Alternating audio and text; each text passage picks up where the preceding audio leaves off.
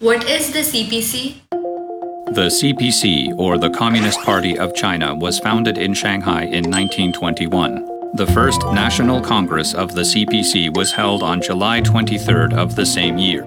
There were over 50 members at the time. 13 delegates attended, including Mao Zedong.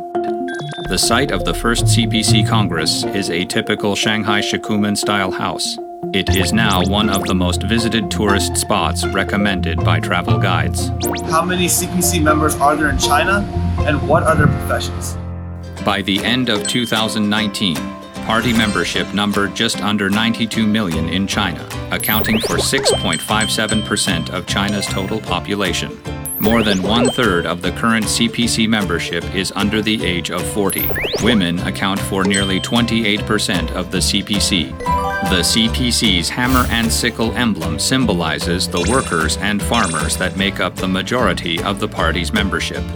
Are people from China a single minority group allowed to enjoy the party? No matter what ethnic group he or she belongs to, anyone with Chinese nationality over the age of 18 may apply for membership. How to join the CPC and how long does it take to become a member? Any Chinese national over the age of 18 is eligible to join the CPC. The first step is to write and submit an application letter and get the endorsement of two full party members. The application must be accepted at a general membership meeting held by the party branch the applicant is seeking to join. The party branch will discuss whether the applicant is qualified.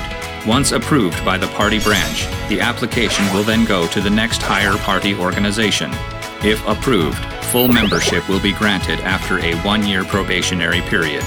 The amount of time it takes for an application to be approved varies depending on the situation. Should they change their mind, any member is free to withdraw from the party at any time.